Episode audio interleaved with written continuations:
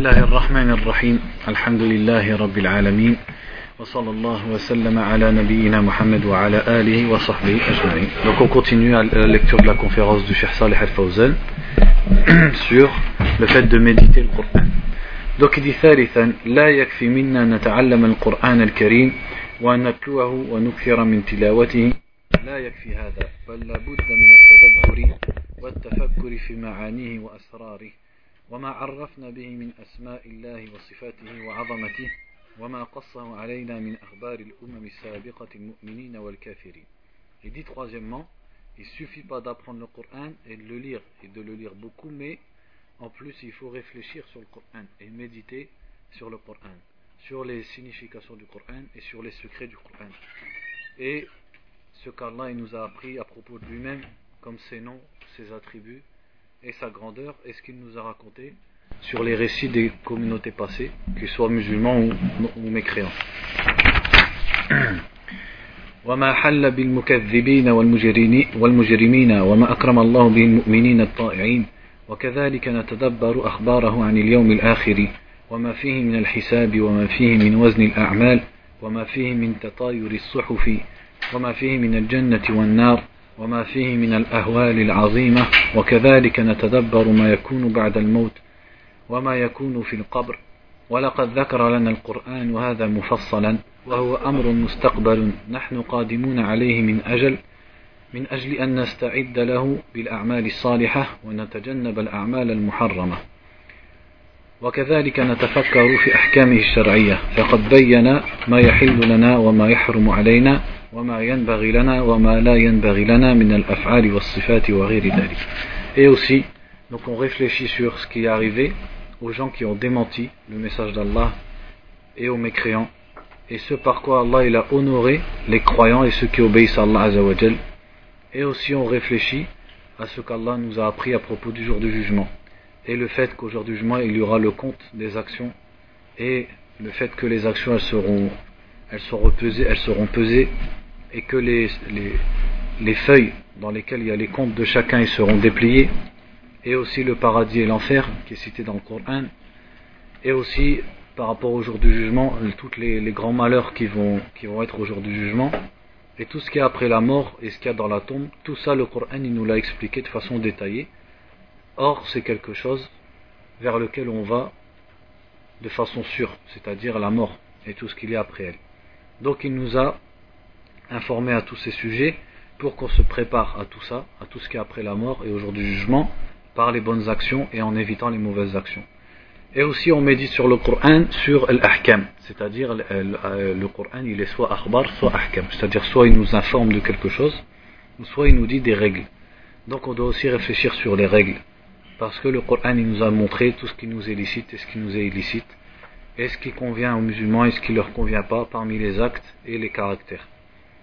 قال الله تعالى كتاب أنزلناه إليك مبارك ليدبروا آياته وليتذكر أولو الألباب comme il est dit dans ce verset un livre que, que nous t'avons déçu euh, pardon un livre, un livre que, tu, que nous t'avons descendu Mubarak Mubarak ça veut dire il est rempli de, de bien pour qu'ils méditent sur ces versets et pour que ceux qui sont intelligents se rappellent فبين الله في هذه الآية الهدف من إنزال القرآن وهو أن نتدبر آياته بمعنى أن نتفكر في معانيها ومدلولاتها وأسرارها وأخبارها حتى نستفيد منها الهداية ونستفيد منها خشية الله سبحانه وتعالى وعبادته وحده لا شريك له ونعرف ما نأتي وما نترك من الأعمال والأقوال والمعاملات وغير ذلك ولا يتم هذا ولا يحصل إلا بتدبر القرآن.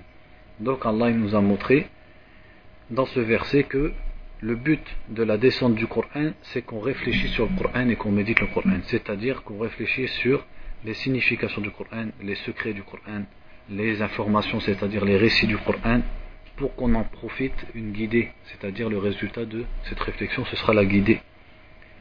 Et qu'on en récolte aussi la crainte d'Allah Azzawajal et le fait d'adorer Allah seul sans lui associer quoi que ce soit. Et de connaître ce qu'on doit faire et ce qu'on ne fait pas parmi les actes parmi les actions et parmi al-mu'amalat, c'est-à-dire les rapports sociaux entre les gens. Et tout ça, ça n'arrive que par la réflexion sur le Coran. ووصف الله تعالى القرآن بأنه مبارك ففيه البركة بكل معانيها فمن يتدبره يحصل على هذه البركة ومن تعلمه يحصل على هذه البركة ومن قرأه وتلاه يحصل على هذه البركة ومن عمل به حصل على البركة وكلما قربت منه قربت منه حصلت على هذه الب... حصلت pardon وكلما قربت منه حصلت على هذه البركة Donc Allah il a qualifié le Coran comme étant Mubarak, ça veut dire il est plein de baraka. Baraka c'est-à-dire le bien et l'augmentation du bien et la perduration du bien dans une chose ou dans un endroit. Donc dans toutes ces significations. Donc celui qui réfléchit sur le Coran, il acquérera cette baraka et celui qui l'apprend aussi et celui qui le lit et qui le met en pratique. Tout cela ils auront al-baraka. Et plus tu te rapproches du Coran et plus tu auras de baraka. وقال سبحانه وتعالى أفلا يتدبرون القرآن ولو كان من عند غير الله لوجدوا فيه اختلافا كثيرا فالله يستنكر على هؤلاء الذين أعرضوا عن كتاب الله عز وجل وأنه قد سبب لهم هذا الإعراض الحيرة والضلال ولو أنهم تدبروا كتاب الله وأقبلوا عليه وتأملوا فيه لحصلت لهم الهداية ولانتقلوا من حالة الشقاء إلى حالة السعادة Donc dans un autre verset, il est dit Ne méditent-ils pas sur le Coran Car s'ils venaient d'autre qu'Allah, ils y auraient trouvé beaucoup de divergences. C'est-à-dire, si le Coran il venait de quelqu'un d'autre qu'Allah, ils auraient trouvé dedans des contradictions. Donc il dit Allah ici, il blâme ceux qui se, sont détournés du livre d'Allah et ce détournement, il a causé chez eux le doute et l'égarement. C'est-à-dire, une fois qu'ils se sont détournés et ils n'ont pas lu le Coran, ils n'ont pas réfléchi sur le Coran, ça a causé chez eux l'égarement. Et s'ils avaient médité sur le livre d'Allah, et qu'ils s'étaient retournés vers le livre d'Allah, et qu'ils avaient réfléchi dessus, ils auraient eu, ils auraient acquis la guidée, et ils se seraient déplacés de la situation difficile, c'est-à-dire du malheur au bonheur. C'est-à-dire, ils seraient sortis de la situation du malheur et de l'égarement vers la situation du bonheur et de la guidée. ولو تدبروه لعرفوا أنه كلام الله لأنه لا يتناقض بل يصدق بعضه بعضا ويفسر بعضه بعضا ويشبه بعضه بعضا في الحسن والبلاغة والصدق والإعجاز Et il dit aussi, s'ils avaient médité sur le Coran, ils auraient su que c'est la parole d'Allah. Parce qu'il ne se contredit pas. Et le Coran, il, rend véridique chacun des morceaux du Coran rend véridique les autres morceaux du Coran. Et les morceaux du Coran s'expliquent les uns les autres. Et les morceaux du Coran se ressemblent les uns les autres dans, dans, le dans le al c'est-à-dire la façon d'exprimer les choses, de savoir exprimer les choses, et dans la vérité et dans l'ijaz, c'est-à-dire dans l'aspect miraculeux du Coran. فليس فيه اختلاف بل يصدق بعضه بعضا ويوضح بعضه بعضا ويؤيد بعضه بعضا فهو كتاب متآلف ومتشابه قال الله سبحانه وتعالى الله نزل أحسن الحديث كتابا متشابها Donc il n'y a pas de contradiction dans le Coran. Mais le Coran ne se contredit pas et le Coran s'éclaircit lui-même. Certains versets éclairent d'autres versets. Donc c'est un verset, c'est un livre muta'alif, c'est-à-dire un livre qui, se, qui ne se contredit pas. Comme Allah il a dit dans le Coran, Allah a descendu la meilleure parole, un livre mutashabih, أي يشبه بعضه بعضا في الحسن والإتقان والصدق ويفسر بعضه بعضا وليس فيه اختلاف أبدا un livre mutashabih, c'est-à-dire qui se ressemble, c'est-à-dire que le livre se ressemble, ces versets ressemblent à ces autres versets dans al-husn, c'est-à-dire la beauté, et dans al-itqan, c'est-à-dire la perfection, dans la véracité. Et le livre s'explique, c'est-à-dire les parties du livre expliquent les autres parties du livre. Donc c'est un livre qui ne se contredit pas بخلاف كلام المخلوق فإنه يوجد فيه الخلل لأن المخلوق ناقص وفيه تناقض وربما يكذب بعضه بعضا Contrairement à la créature, parce que la parole des créatures, il y a toujours dedans al-khalal, il y a toujours dedans des erreurs, des... il y a toujours des fautes dedans, puisque la créature elle est diminuée, elle n'est pas parfaite contrairement à Allah Azzawajal, et donc il y a toujours en elle de la contradiction à tel point qu'elle peut parler, et certaines de ses paroles démente ses propres paroles ou contredit ses propres paroles. أما كلام الخالق جل وعلا فإنه منزه عن ذلك هو كتاب متقن محكم ليس فيه خلل وليس فيه نقص وليس فيه تناقض مما يدل على أنه تنزيل من حكيم حميد قال الله تعالى كتاب أحكمت آياته ثم فصلت من لدن حكيم خبير Donc, contrairement à la parole du Créateur, qui est loin de tout ça, loin de toute contradiction, mais c'est un livre parfait, muhkam, c'est-à-dire il est sans contradiction et parfait, et il n'y a aucun, aucune faute et aucune erreur dedans, et aucune diminution dedans, et aucune contradiction, ce qui montre qu'il est descendu de la part de Al-Hamid, Al-Hakim Al-Hamid, c'est-à-dire Allah Azzawajal, comme il a cité ici un verset, qui montre que, c'est-à-dire Kitab un livre dont les versets ont été, entre guillemets, c'est-à-dire elles ont été perfectionnées, c'est-à-dire c'est dur, un petit peu dur à traduire, le verset il est dans Surat Hud, le premier verset. فإذا قرأت القرآن بتدبر وتمعن وحضور قلب وتفكر وتفكرت في معانيه فإنه يزيل عنك أوهاما كثيرة ووساوس عظيمة Donc quand tu lis le Coran avec méditation et avec la présence du cœur, tu réfléchis sur les significations, les significations du Coran, il va enlever de toi beaucoup de d'erreurs que tu avais dans ton esprit et beaucoup de wasawis, c'est-à-dire beaucoup de, de ce que Shaitan peut t'insuffler. ويبعث في قلبك الطمأنينة ويقوي فيك الإيمان et il va ramener dans ton cœur la sérénité et il va renforcer ta foi قال تعالى إنما المؤمنون الذين إذا ذكر الله وجلت قلوبهم وإذا تليت, وإذا تليت عليهم آياته زادتهم إيمانا وعلى ربهم يتوكلون الذين يقيمون الصلاة ومما رزقناهم ينفقون أولئك هم المؤمنون حقا Donc dans le verset il est dit dans Surat Al-Anfal au tout début, les croyances sont seulement ceux qui, lorsqu'on mentionne Allah, leur cœur tremble et quand on leur lit les versets d'Allah, ça augmente leur foi et qui font confiance à leur Dieu.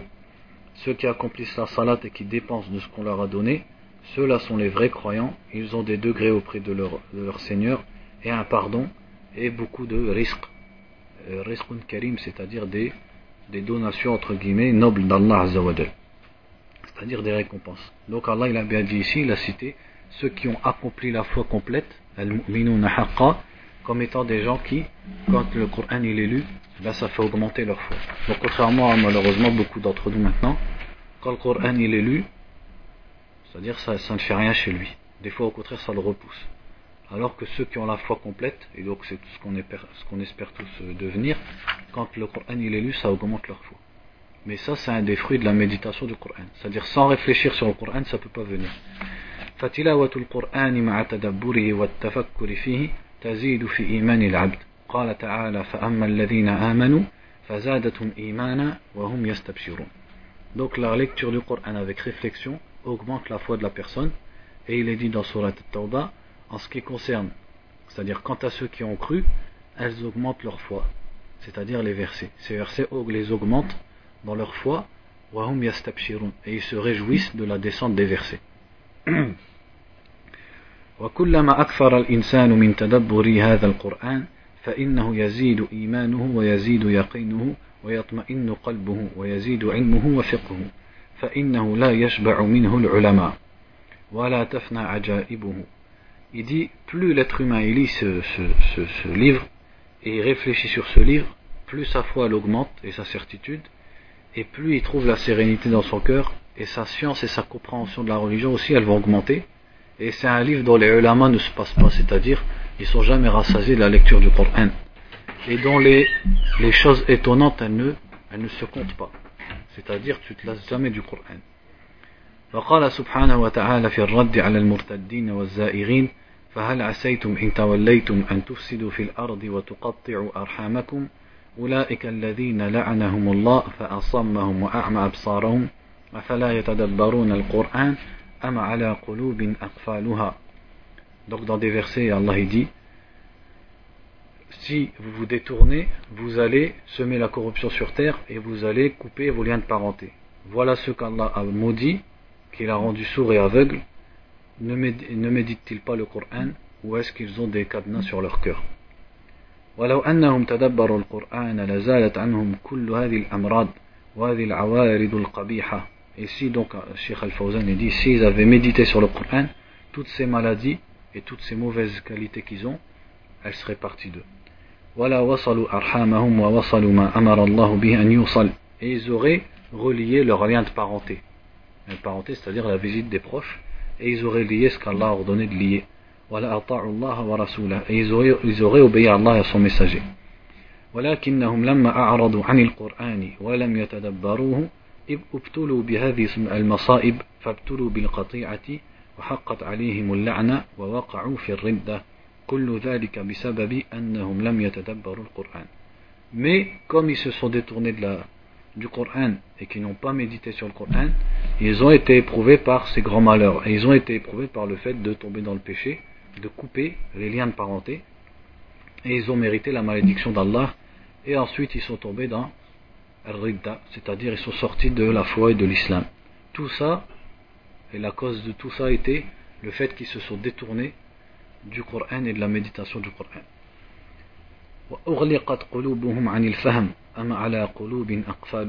Et leurs cœurs, ils ont été fermés pour qu'ils ne puissent plus comprendre. فالإنسان إذا أعرض عن القرآن فإن قلبه يقسو ويمرض وفي النهاية يقفل فلا يصل إليه الهدى donc l'être humain, quand il se détourne du Coran, son cœur il devient dur, il devient malade, et à la fin il devient fermé, et la lumière et la guidée, elles ne peuvent plus y rentrer. C'est un châtiment pour cette personne. كل هذا بسبب عدم تدبر القرآن الكريم ولهذا يقول الإمام ابن القيم رحمه الله تدبر القرآن إن رمت الهدى فالعلم تحت تدبر القرآن donc il dit donc tout ça par le fait qu'il a, il s'est détourné du fait de méditer sur le Coran. Et là, il cite une parole de l'imam Ibn Qayyim dans un vers de poème qui dit Réfléchis, médite sur le Coran si tu veux être guidé, parce que la science est sous la méditation du Coran. La science est en dessous, c'est-à-dire c'est un fruit de la méditation du Coran.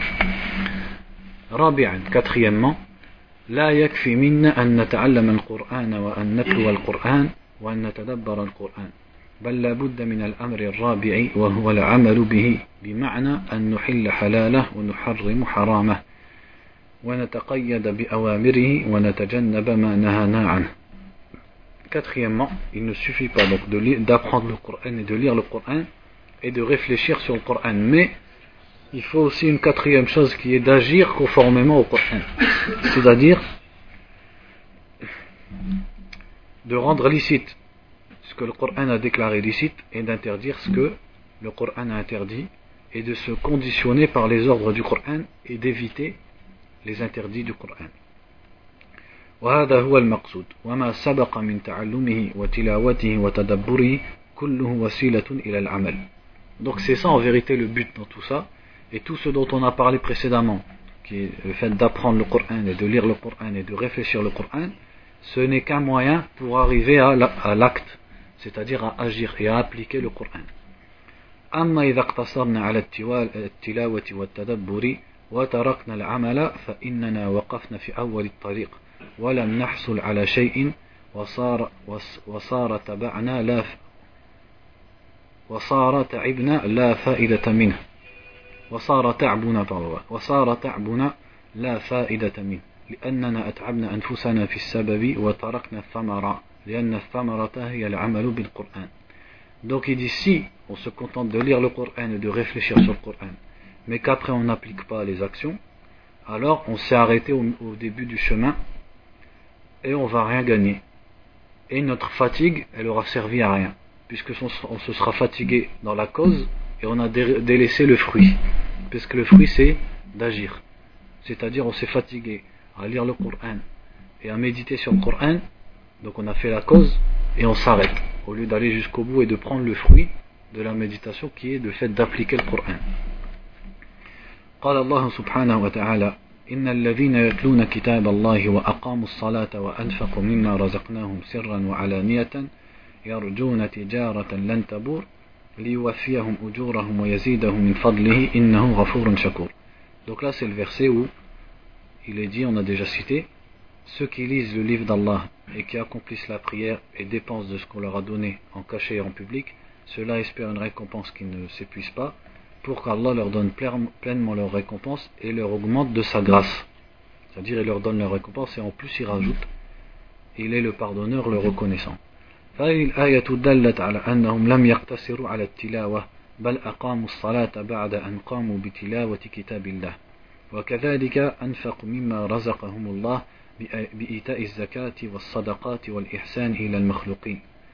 donc ceux-là, dont Allah a parlé, ils ne se sont pas contentés de lire le livre, mais ils ont accompli la prière après avoir lu le Coran. Donc Allah dit bien, ils ont lu le, ils lisent le Coran et ils font la prière. Et aussi ils ont dépensé de ce qu'Allah leur a donné en donnant la zakat et en donnant les différentes aumônes et en faisant le bien envers les créatures d'Allah.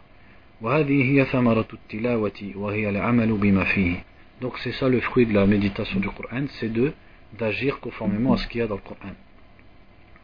لأنك إذا عملت به صار حجة لك عند الله سبحانه وتعالى. وإذا عطلت العمل به صار حجة عليك. قال صلى الله عليه وسلم والقرآن حجة لك أو عليك. يسألك الله عنه يوم القيامة فيقول سبحانه وتعالى ألم تكن آياتي تتلى عليكم فكنتم بها تكذبون. Donc, si tu agis conformément au Coran, le Coran il sera un argument pour toi au jour du jugement devant Allah Azzawajal. Mais si tu ne pratiques pas le Coran, alors il sera une preuve contre toi, comme le prophète sallallahu alayhi wa sallam il a dit dans le hadith qui est dans Sahih Muslim, le Coran il est une preuve pour toi ou contre toi. Et Allah il dit à propos dans le Coran, c'est-à-dire qu'Allah il va te questionner à ce sujet au jour du jugement, comme il est dit dans le verset, mes versets n'étaient-vous pas lus devant vous et vous les démentiez? وقد كانت في آية أخرى وقد كانت قد كانت آياتي تتلى عليكم dans un autre verset, Allah il dira Mes versets vous étaient lus et vous vous détourniez, c'est-à-dire vous vous retourniez.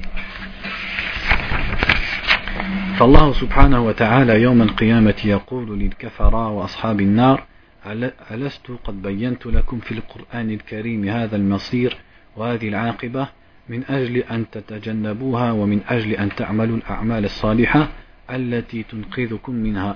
donc Allah au jour du jugement il dira aux mécréants et aux gens de l'enfer ne vous ai-je pas montré dans le Coran ce destin c'est-à-dire ne vous ai-je pas montré que le futur ça allait se passer comme ça pour que vous évitiez ça et pour que vous fassiez les bonnes, les bonnes œuvres qui vous sauveraient de ce, de ce châtiment فمن اقتصر على تعلم القرآن وتلاوة القرآن وتدبره ولم يعمل به فهذا أقام الحجة على نفسه Donc celui qui se contente de lire le Coran, de l'apprendre, de réfléchir dessus, mais sans l'appliquer, alors cela il a mis une preuve contre lui, et il a mis un argument contre lui. ولهذا يقول بعض السلف ربي رب قارئ للقرآن والقرآن يلعنه قالوا وكيف ذلك قال يقرأ قال الله قول, قول الله سبحانه وتعالى فنجعل لعنة الله على الكاذبين وهو يكذب ويقرأ قول الله سبحانه وتعالى ألا لعنة الله على الظالمين وهو يظلم C'est pour ça certains des anciens disaient, certains lecteurs de Coran, ils lisent le Coran et le Coran il les maudit. Les gens ils leur ont dit comment Comment est-ce possible Et il a dit, ben, c'est que la personne elle lise le verset d'Allah nous, nous, nous mettons la, la malédiction d'Allah sur les menteurs et il ment. Ou alors le verset où Allah il dit la malédiction d'Allah sur ceux qui sont injustes et lui il commet l'injustice. Donc c'est-à-dire il lit le Coran et il fait l'inverse de ce qui est dedans. فليس المطلوب من قراءة القرآن هو مجرد التغني بألفاظه والتلذذ بالصوت الجميل فإن هذا لا يكفي ولا يفيد كما يفعل بعض الناس اليوم فقد اتخذوا تلاوة القرآن حرفة للتطريب وللتشنيف الأسماع يتلذذون بسماع القرآن ويلذذون آذانهم ولكنهم لو سئلوا عن العمل والتطبيق لم تجد إلا القليل فهذا لا يكفي ولا يفيد Il dit donc ce qui est voulu dans la lecture du Coran, c'est pas juste de réciter avec une belle voix et de, c'est-à-dire de réciter avec une belle voix ou d'écouter les belles voix qui récitent le Coran, Il dit ça, ça suffit pas. Et c'est pas profitable. Comme certains maintenant ils l'ont fait, c'est-à-dire ils profitent du Coran que de l'écouter et de jouir de son, du fait d'écouter le Coran. Donc, c'est-à-dire, ils, aiment écouter le Coran et ils passent du temps à ça. Mais si tu leur demandais quelle, quelle application tu fais et est-ce que tu agis conformément au Coran, tu trouveras le peu d'entre eux qui, qui appliquent ce qu'ils sont en train d'écouter. Donc ça c'est beaucoup maintenant chez les musulmans, c'est-à-dire euh, ils aiment bien écouter le Coran comme, euh, comme une musique en vérité, parce que c'est beau, etc. Mais ils ne cherchent pas à comprendre ce qu'il y a dedans, ni à appliquer ce qu'il y a dedans. نعم مطلوب تحسين الصوت بالقرآن والأداء الحسن لأن هذا يؤثر ولأن هذا يليق بالقرآن ولكن لا يكون لا يكون هذا هو المقصود بل يكون المقصود أن ينتفع الإنسان بالقرآن وأن يستفيد وأن يستفيد ويخشع إذا سمعه Donc il dit certes, le fait de faire une belle voix quand on lit le Coran, ça c'est quelque chose de demandé, parce que ça a un impact dans celui qui écoute.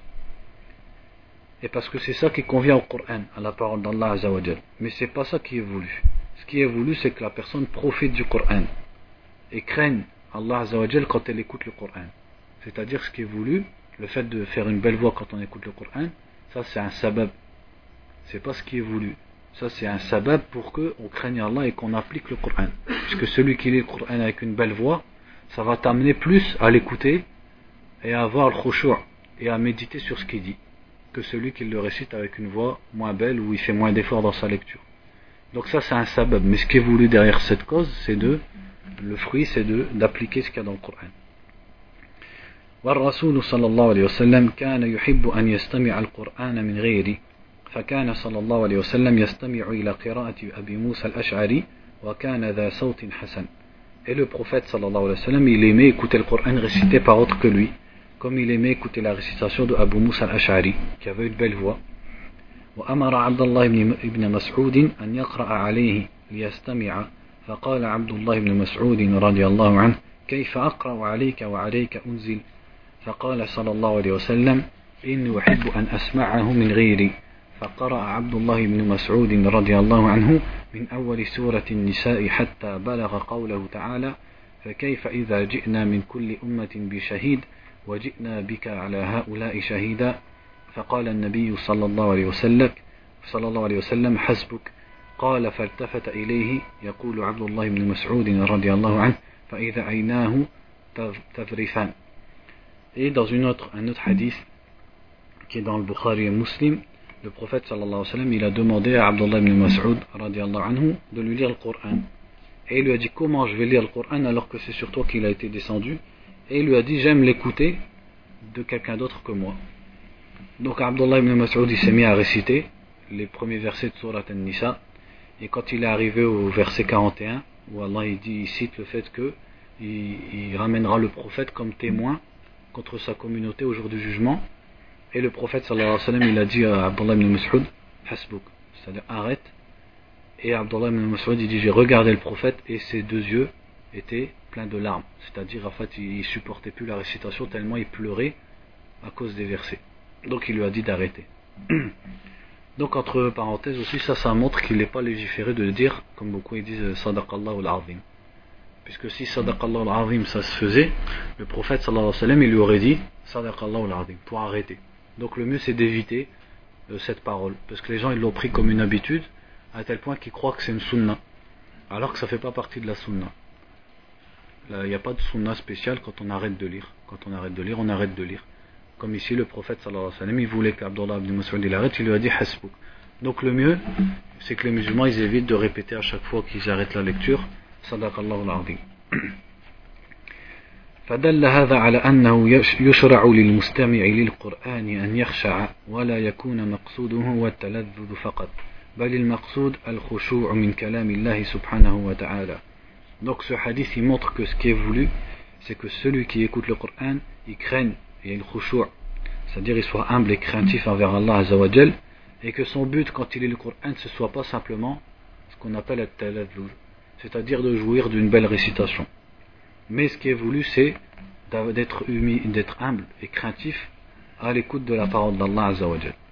قال الله تعالى وإذا قرئ القرآن فاستمعوا له وأنصتوا لعلكم ترحمون Donc dans le verset il est dit lorsque le Coran est lu, écoutez-le et taisez-vous afin que vous, il vous soit fait miséricorde.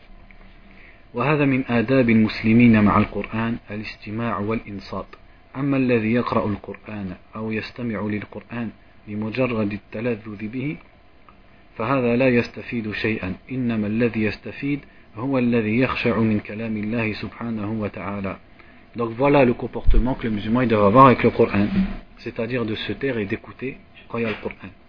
Mais celui qui lit le Coran ou qui écoute le Coran simplement pour jouir de la récitation, celui-là il profite rien. Celui qui profite c'est celui qui craint Allah Azzawajal, qui profite, c'est-à-dire quand il entend la parole d'Allah. هو الذي يفقه ويتفقه معاني كلام الله سبحانه وتعالى. هو الذي يعمل بكلام الله سبحانه وتعالى.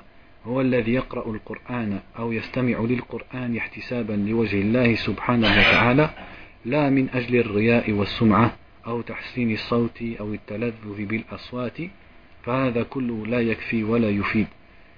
ولا يفيد الإنسان شيئا ما لم يتصف بهذه الصفات العظيمة. Donc c'est celui-là, celui qui va craindre à l'écoute de la parole d'Allah, celui qui comprend les paroles d'Allah, celui qui agit conformément aux paroles d'Allah, qui lit le Coran ou qui écoute le Coran en espérant la récompense d'Allah, pas par ostentation envers les gens ou pour une bonne récitation, ou simplement par plaisir d'améliorer sa voix ou d'écouter des belles voix, il dit ça, ça suffit pas et ça ne profite pas. Celui qui profite, c'est celui qui, qui a ses, ces caractéristiques qu'on a citées, c'est-à-dire de d'écouter et d'en profiter la crainte d'Allah et l'humilité et le, la, la, la pratique.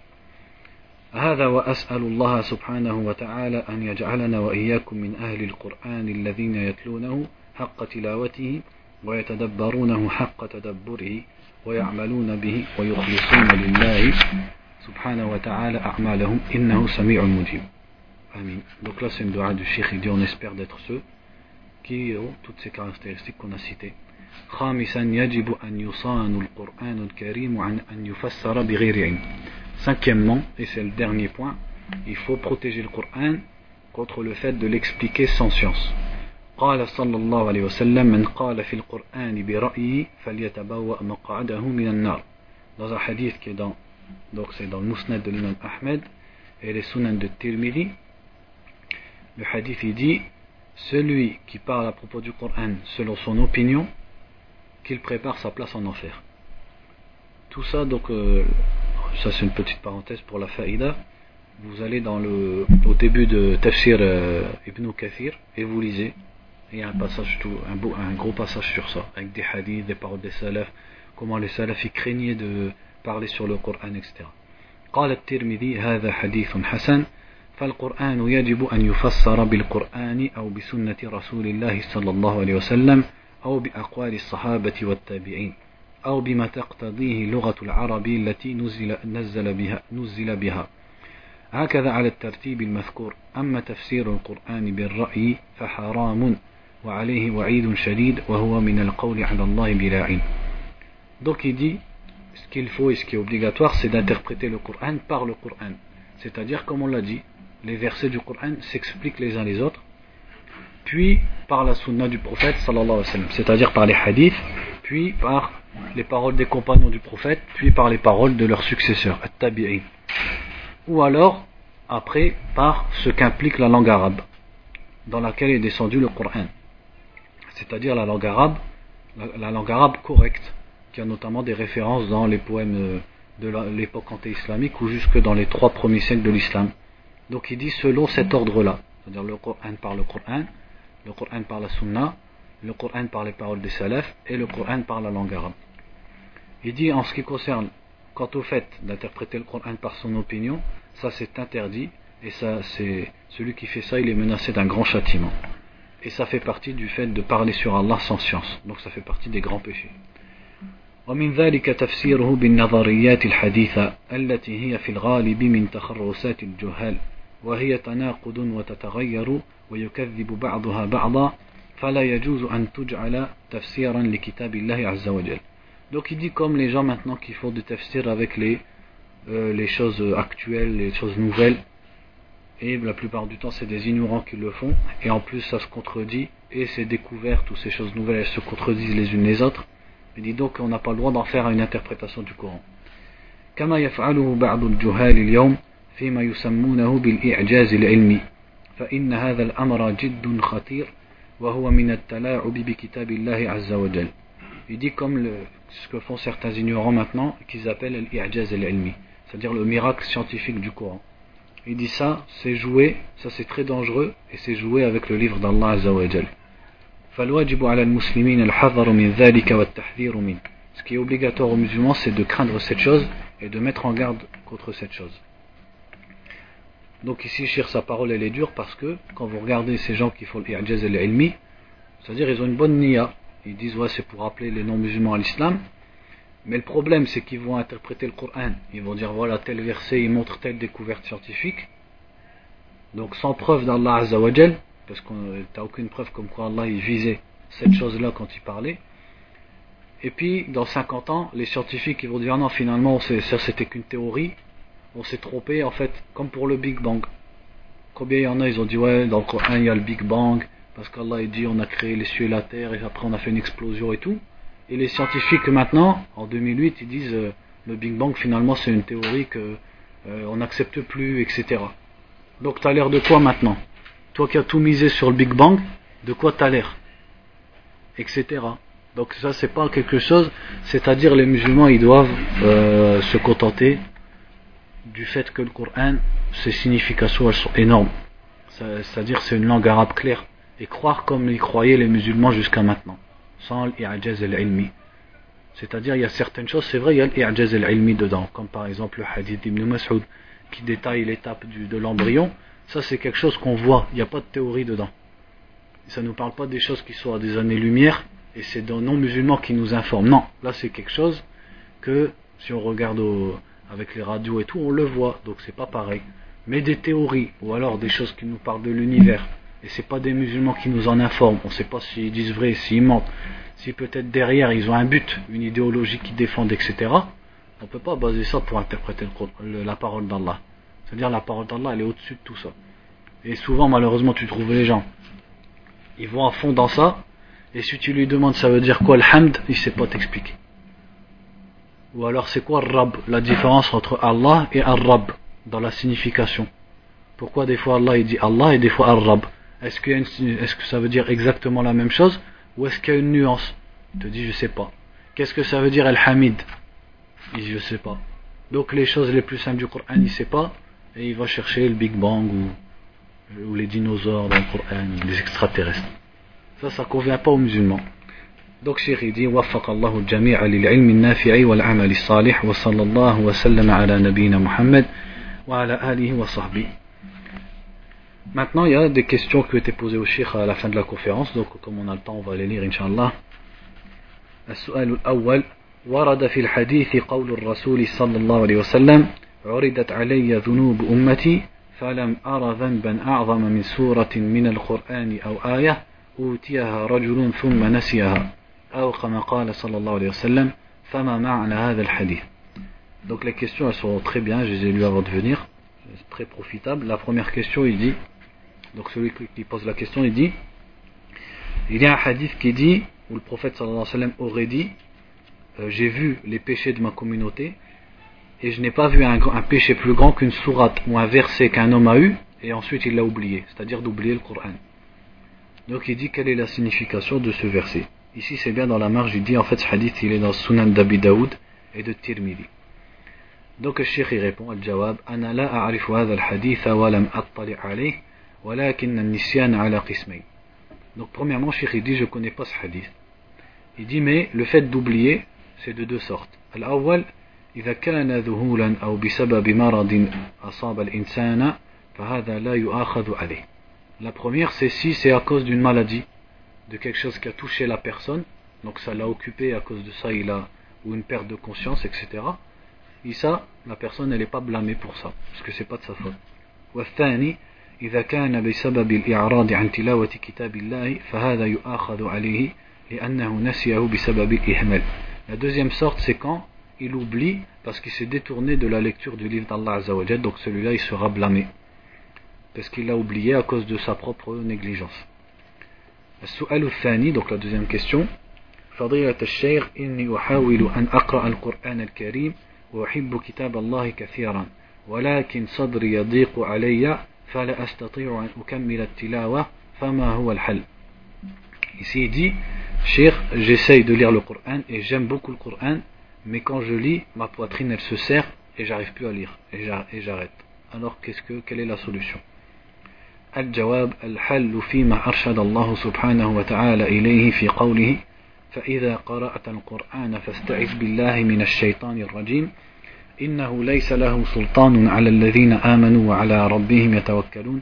إنما سلطانه على الذين يتولونه والذين هم به مشركون. Donc, Cheikh, dit la solution, elle est dans ce qu'Allah nous a, nous a montré en disant lorsque tu lis le Coran, demande la protection d'Allah contre le diable, car il n'a aucun pouvoir sur ceux qui croient à Allah et qui s'en remettent à Allah. Son pouvoir est seulement sur ceux qui se tournent vers lui, c'est-à-dire qu'ils l'ont pris comme partisan, et ceux qui, qui l'associent à Allah.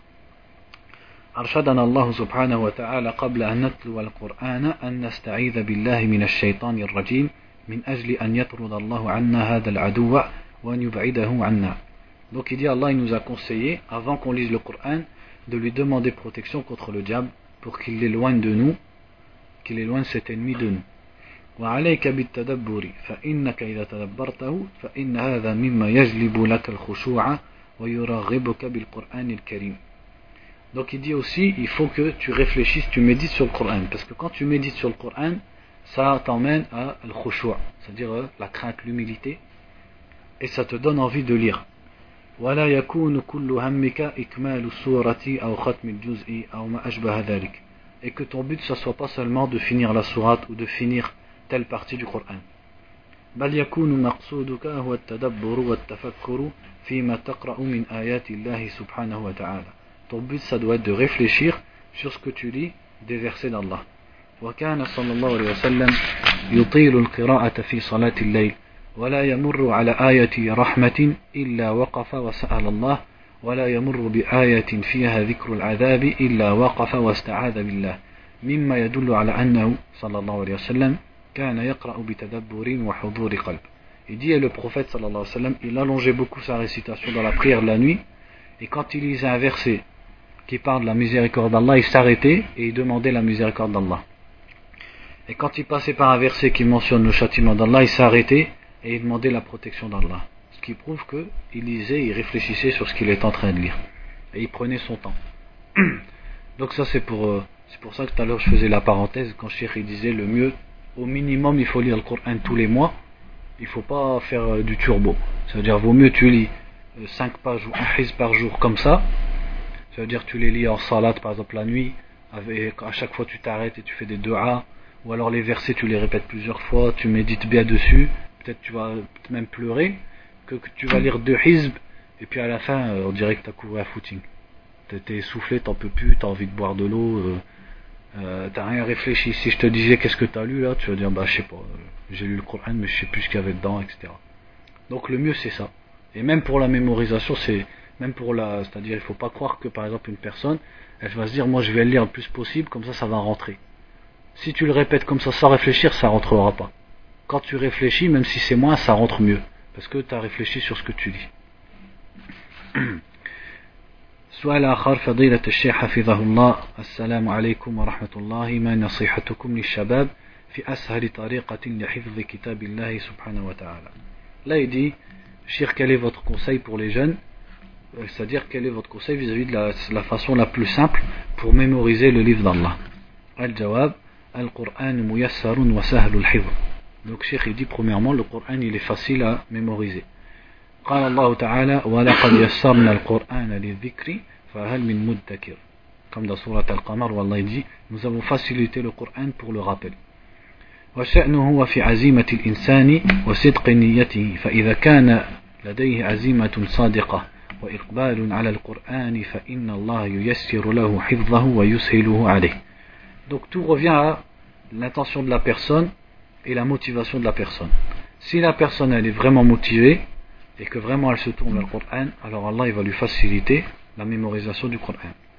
وهناك أمور تساعد على حفظه كتخصيص وقت مناسب في كل يوم تحضر مع مدرس القرآن في المسجد والحمد لله المدرسون اليوم كثيرون ولا تجد حيا من الأحياء إلا وفيه من يدرس القرآن وهذه فرصة عظيمة ما كانت موجودة في الزمان السابق Il dit aussi il y a d'autres choses qui aident c'est aussi que tu euh, spécifies tu consacres un temps précis chaque jour à ça avec lequel tu t'assois avec ton professeur de Coran à la mosquée et Cheikh dit grâce à Allah maintenant les, ceux qui enseignent le Coran ils sont très nombreux tu trouves pas un quartier sans, sans trouver quelqu'un qui enseigne le Coran dans ce quartier et il dit c'est une grande chance qu'on n'avait pas auparavant.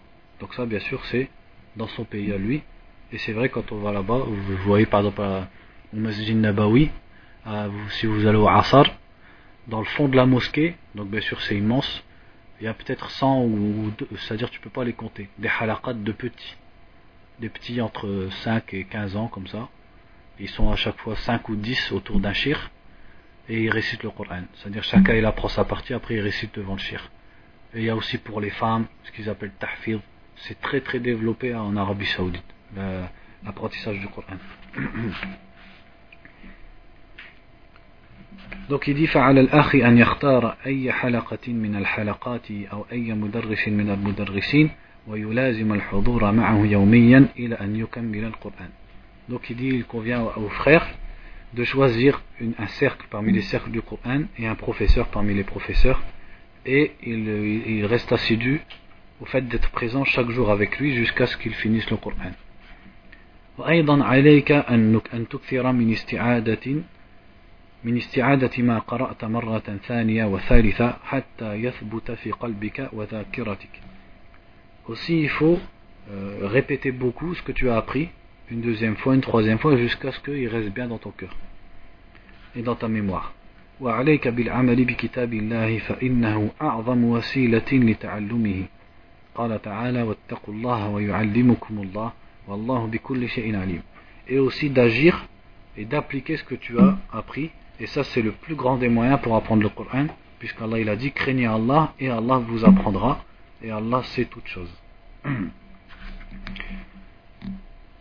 Donc aussi, si on pouvait rajouter, c'est-à-dire par rapport à ce que j'ai vu moi autour de moi, les étudiants, tout ça, c'est surtout d'apprendre le. Euh, si tu peux apprendre une page par jour, eh ben fais une demi-page ou un tiers de page. Si tu peux apprendre une demi-page, fais euh, cinq lignes ou quatre lignes. Fais toujours moins que ce que tu crois pouvoir faire. Parce que tu vas faire, mais après ça va s'accumuler. Tu crois que tu as récité, et comme nous on est de France, on est des fainéants, ça veut dire on n'est pas des Indiens ou des Yéménites. Eux, ils prennent la page, ils la récitent 200 fois, 300 fois. Mais billah alaykoum, qui d'entre nous il va faire ça? Personne il va le faire. Oh, toi tu vas réciter 20 fois, après ça y est, t'en as marre, ou t'as le sport, ou t'as le travail, ou t'as autre chose. Donc prends même deux lignes, trois lignes, parce que le, ce qu'il faut bien comprendre, le Coran c'est pas une compétition. C'est pas le premier qui l'a appris. C'est toi avec Allah Azzawajal. Puisqu'on connaît le, hadith qui dit euh, au jour du jugement, c'est-à-dire que si je te demande pourquoi tu veux apprendre le Coran, déjà il faut que tu, poses la, tu te poses la question à toi-même. Pourquoi je veux apprendre le Coran? Est-ce que c'est pour qu'après je dise ça y est, je suis hafiz le Coran? Ça, ça sert à rien. Ou pour que les gens ils disent t'es hafiz Coran, tu vas prier tarawih devant nous et tu leur fais écouter ta belle voix, ça, ça sert à rien. Il faut que la réponse ça soit parce que, par exemple, je connais le hadith qui dit au jour du jugement, celui qui lit le Coran, on va lui dire lis jusqu'au dernier verset que tu connais et à chaque fois il monte en degrés. Donc celui qui connaît tout le Coran, il va monter au maximum. Il va monter tous les degrés pour, euh, ce, cette récompense-là, etc. Toutes les, ou alors pour l'aim, puisque le Coran c'est l'aim. Donc si on fait l'aim, la première science à acquérir c'est le Coran. C'est pas simplement. Donc le muhim c'est qu'il n'y a pas de compétition, il n'y a pas de concurrence. Si tu dois l'apprendre en 10 ans, alhamdoulilah, 10 ans c'est pas beaucoup. 10 ans ça passe vite. Si tu dois l'apprendre même en 20 ans, si tu as 30 ans, bah, à 50 ans, tu seras bien content de connaître tout le Coran. Ça veut dire il faut pas, la plupart d'entre nous, surtout ceux qui partent voyager par exemple, ils tombent dans le piège, ils se disent, voilà par exemple j'ai deux ans, deux ans j'apprends le Coran, trois ans, trois ans j'apprends le Coran, et puis dix ans après tu le vois, alors le Coran, bah j'ai tout oublié. Pourquoi?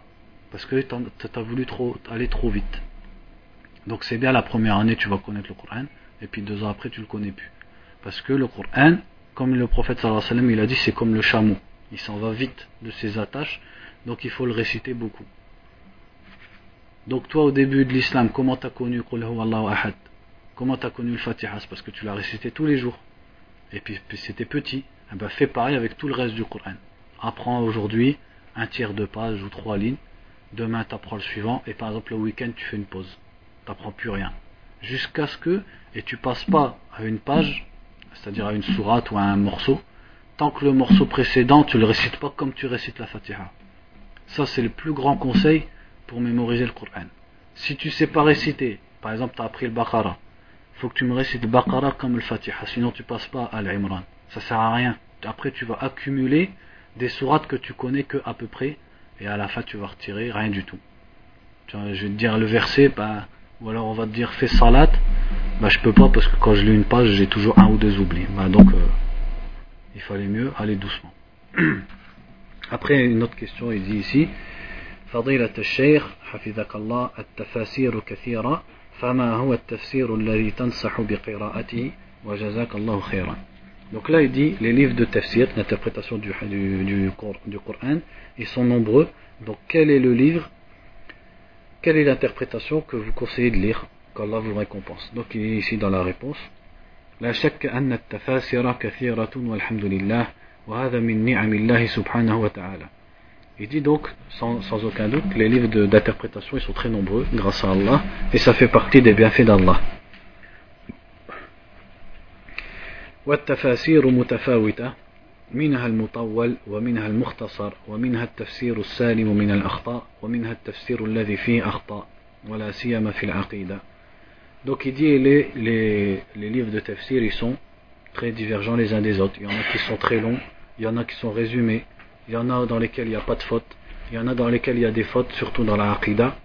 والذي أنصح به إخواني من الشباب هو تفسير ابن كثير فإنه من أعظم التفاسير وأحسنها وأحسن وأحسنها طريقة ومنهجا بالرغم من اختصاره لأنه يفسر القرآن بالقرآن أولا ثم بالسنة النبوية ثم بأقوال السلف ثم بمقتضى اللغة العربية التي نزل بها فهو تفسير متقن وموثوق Donc il dit, ce que je conseille à mes frères parmi les jeunes, c'est Tafsir ibn Kathir.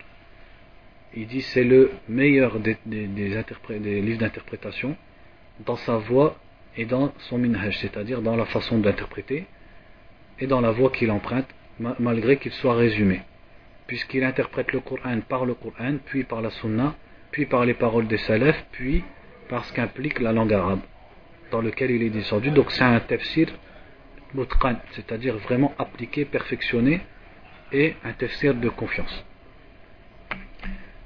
Là, on peut faire une parenthèse aussi, c'est-à-dire pour faciliter toujours aux gens, Inch'Allah, c'est que il y a un livre qui existe, ça s'appelle Umdatu Tafsir, An al-Hafid ibn Kathir, de Ahmed Shakir, le muhaddith égyptien, rahimahullah.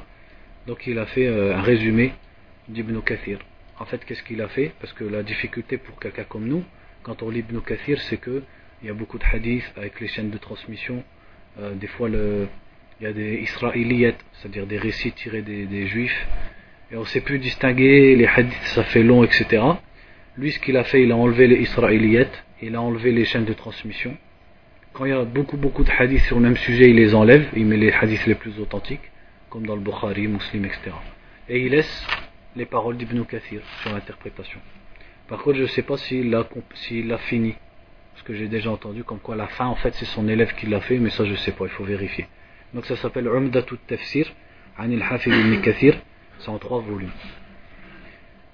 Ensuite, Cheikh il dit وأيضا هناك تفسير البغوي وتفسير الحافظ ابن جرير الطبري.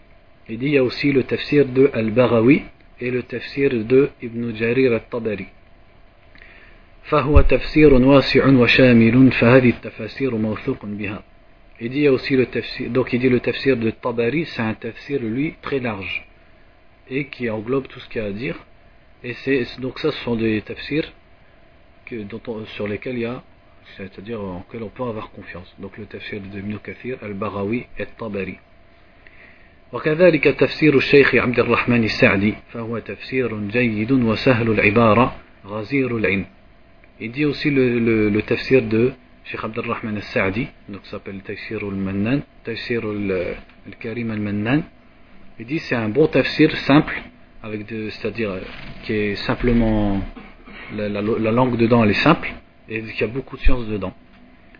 أما بقية التفاسير فهي تجيد في بعض النواحي ولكنها فيها أخطاء ولا سيما في العقيدة Il dit mais tout le reste des, des tafsirs elles peuvent être bien dans certains domaines mais il y, a, il y a des fautes dedans surtout dans la aqidah, dans le dogme ولا يصلح أن يقرأ فيها إلا الإنسان المتمكن بحيث يأخذ منها ما فيها من الخير ويتجنب ما فيها من الخطأ Il dit, il convient pas à la personne de lire sauf quelqu'un qui a un bagage dans la science à tel point qu'il prenne, c'est-à-dire une personne qui peut prendre ce qui est bien dedans et il délaisse ce qui est mauvais dedans.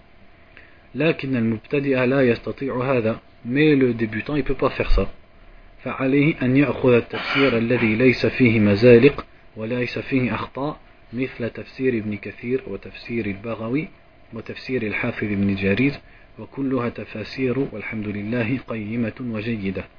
دونك يدي il faut qu'il prenne donc le débutant comme nous il faut qu'il prenne les tafsirs dans lesquels il n'y a pas de faute il n'y a pas de, de déviance comme les trois tafsirs donc euh, le tafsir de Tabari il est un peu grand et euh, pareil aussi il y a encore plus de chaînes de transmission tout ça que dans Ibn Kathir donc cinquième question ما هي أهم الدروس التي يبدأ بها طالب العلم وبماذا تنصحه وماذا تقول لمن يتعلل بالدراسة حينما نريد أن نصحبه إلى حضور الدروس والمحاضرات Donc quels sont les cours les plus importants par lesquels l'étudiant doit commencer et qu'est-ce que vous nous conseillez à dire à ceux qui disent que quand on veut les amener à, à des cours, ils disent non, on a derasa, c'est-à-dire on a nos études. C'est-à-dire ils veulent pas venir, ils disent qu'ils n'ont pas le temps.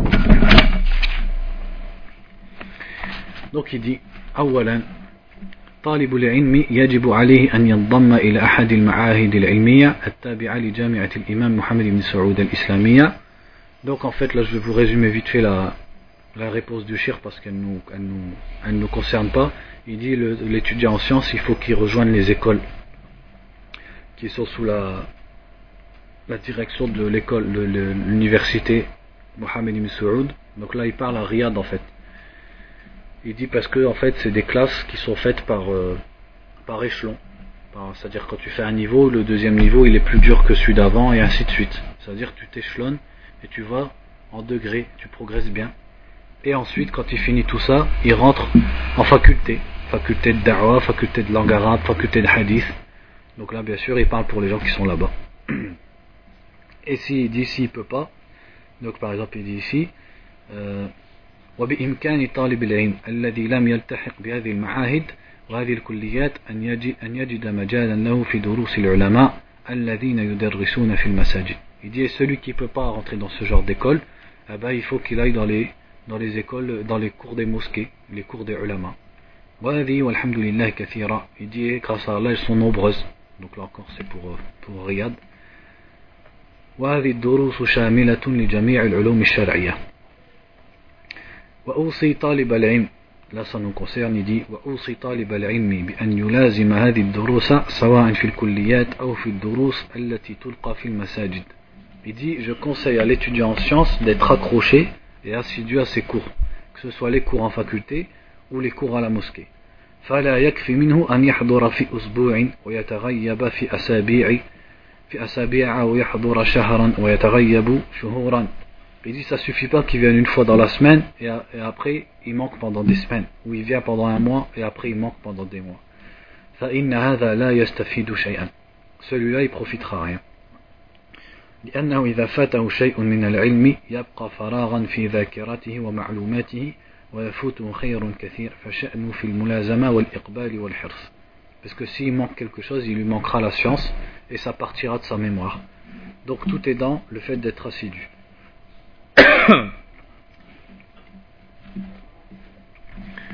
Donc c'est bête, c'est l'Aïcha là.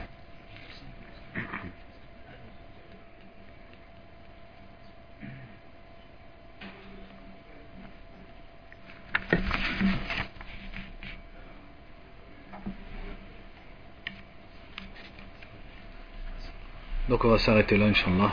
نسأل الله تعالى أن يرزقنا العلم النافع والعمل الصالح اللهم إنا نسألك الهدى والتقى والعفاف والغنى وصلى الله وسلم على نبينا محمد وآله وصحبه